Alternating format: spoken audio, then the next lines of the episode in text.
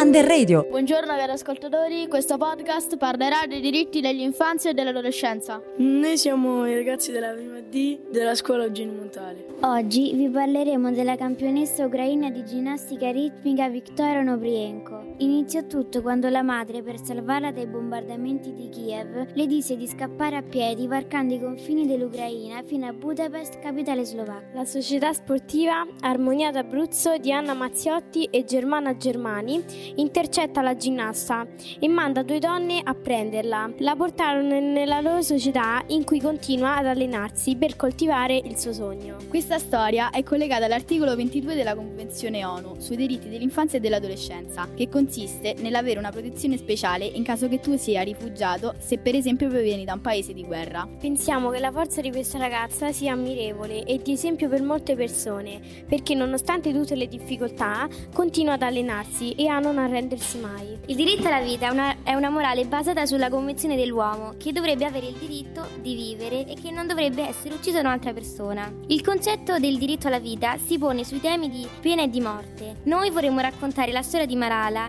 che è una ragazza coraggiosa e che ha lottato per la pace e la libertà. Il 9 ottobre del 2012 un gruppetto di uomini armati stavano vicino allo scuolabus dove Malala stava salendo quando a un tratto le spararono in testa.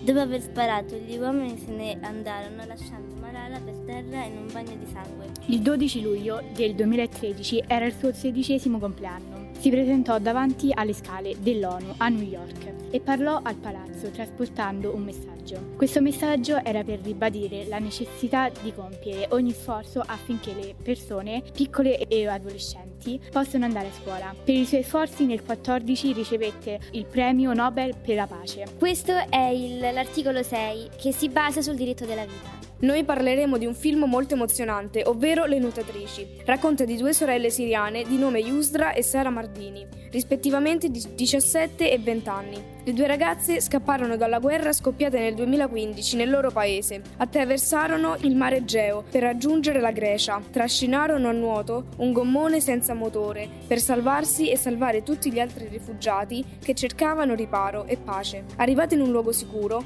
una delle due sorelle partecipò alle Olimpiadi con la squadra dei, dei rifugiati che dà la possibilità agli atleti che provenivano de, da paesi in guerra di accedere alle, alle Olimpiadi. L'altra sorella invece continuò ad aiutare i migranti che arrivavano sulle coste della Grecia. Questa storia richiama l'articolo 38 della CRC. Ogni ragazzo ha il diritto ad essere protetto nel caso di guerra e nel caso avesse meno di 15 anni non può e non deve essere arruolato in guerra. La storia delle due sorelle Martini è una delle poche con un lieto fine.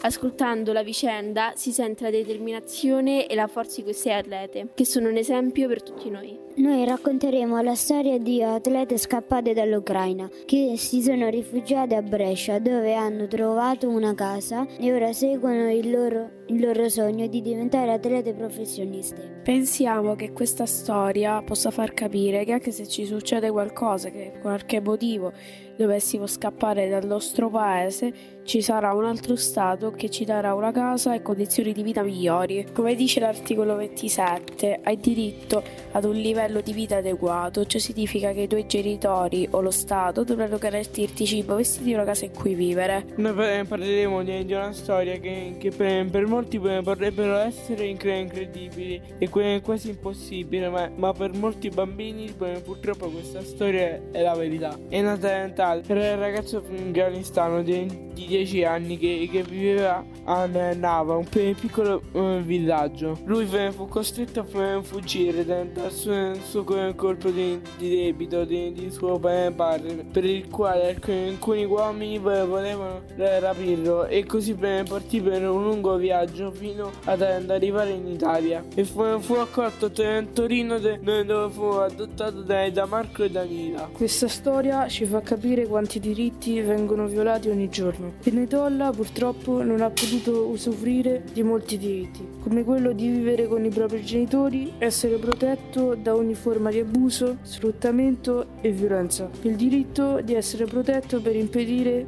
di essere rapito o venduto. Quando arrivò in Italia, Enayatollah ha finalmente goduto del diritto alla famiglia, all'istruzione e alla sanità. I Kubal Masih. La storia di Kubal viene raccontata in tanti modi, anche perché non hanno trovato tanti indizi, per il fatto che Kubal viene accoltellata alla schiena da Asfarf Ero, un eroi nomade in visita a parenti nel villaggio di Mori. Il film racconta di questo bambino povero che ha imparato dalla sua famiglia l'arte di annodare tappeti con i raffinatissimi nodi detti Bangladesh. Un giorno, per poter comprare medicina al fratello malato, Aziz, viene avvicinato dall'impastore Hakem. L'uomo gli promette le medicine di cui ha bisogno se realizzerà un tappeto per l'amico Guzman. In realtà, per i Kubar finirà male e verrà venduto a Guzman, che è un produttore clandestino di tappeti che sfrutta il lavoro nero dei bambini che restano imprigionati in questa officina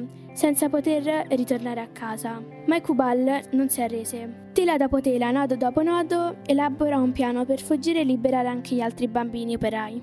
Ikubal Masih nacque in Pakistan da una famiglia molto povera. A quattro anni lavorava già in una fornace. A cinque fu venduto dal padre ad un venditore di tappeti per pagare un debito che aveva contratto per i festeggiamenti del matrimonio di una delle sorelle. Qui vi sono discrepanze. Secondo alcune fonti, la somma era di 600 rupie, almeno di 820 dollari. Altre indicavano di meno intorno ai 5-6 dollari, altre arrivavano ad oltre 18. Fu quindi costretto a lavorare da 10 a 12 ore al giorno incatenato al telaio e malnutrito tanto da riportare un danno alla crescita. Nel 1992 uscì di nascosto dalla fabbrica, partecipando insieme ad altri bambini a una manifestazione del Bonded Labor Liberation Front, BLLF, Fonte di Liberazione del Lavoro, organizzazione fondata da Eshan Ullah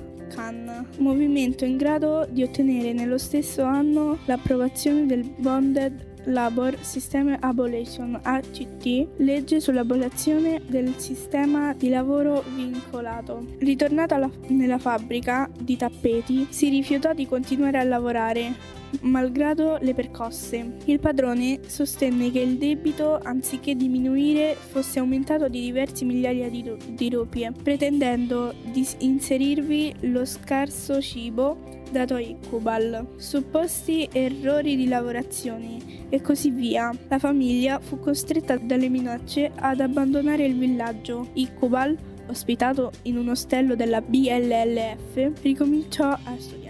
Perché fu ucciso? Iqbal fu ucciso perché aveva denunciato pubblicamente il dramma di migliaia di bambini che come lui erano ridotti in schiavitù. Era il 16 aprile del 1995 ed era la domenica di Pasqua. Iqbal era in bici e stava andando a messa insieme ai due cugini quando fu ammazzato per il suo attivismo contro quella che è stata definita la mafia dei tappeti, uomini senza scrupoli che avevano deciso di uccidere il bambino per il suo attivismo e per aver sollevato l'attenzione su un problema drammatico in Pakistan, come quello dei minori ridotti in schiavitù. Questo racconto comprende la- l'articolo 36. Hai diritto a essere protetto da ogni forma di sfruttamento.